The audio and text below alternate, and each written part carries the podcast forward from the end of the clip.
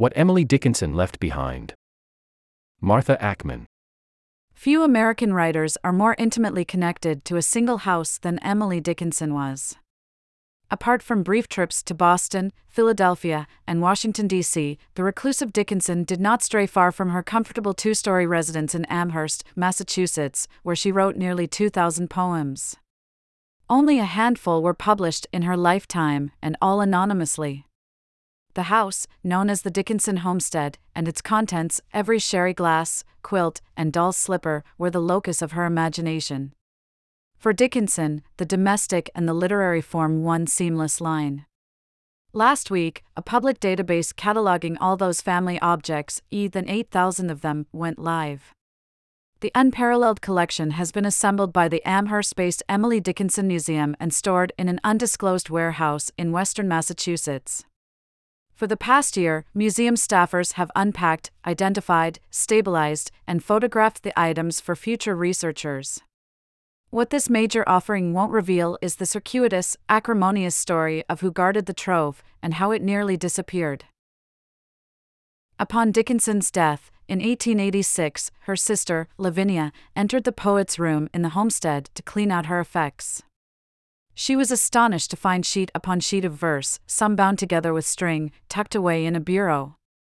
The family knew that Dickinson wrote poetry and had corresponded with a few writers and editors, but they had no idea how many poems she had produced.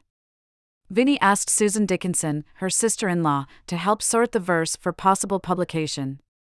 Susan lived next door at the house called the Evergreens with Austin Dickinson and their children. She delayed, and Vinnie became impatient. Enjoy a year of unlimited access to The Atlantic, including every story on our site and app, subscriber newsletters, and more. Become a subscriber, https colon slash slash accounts.theatlantic.com slash products slash question mark source equal sign loss dash inventory and referral equal sign loss dash inventory. Vinnie then asked a neighbor, Mabel Loomis Todd, the artistic and ambitious wife of an Amherst College astronomy professor, for assistance.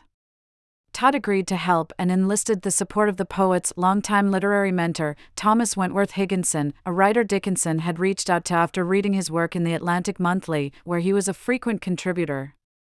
The two went to work, transcribing the poems, making editorial decisions about word choice, adding titles, standardizing punctuation, and organizing the verse by theme.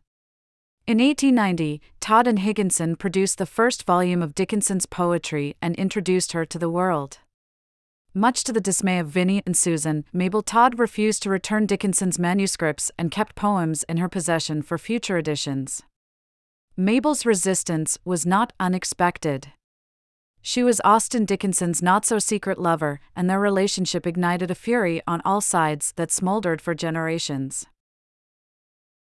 To keep reading, become a subscriber. Down arrow.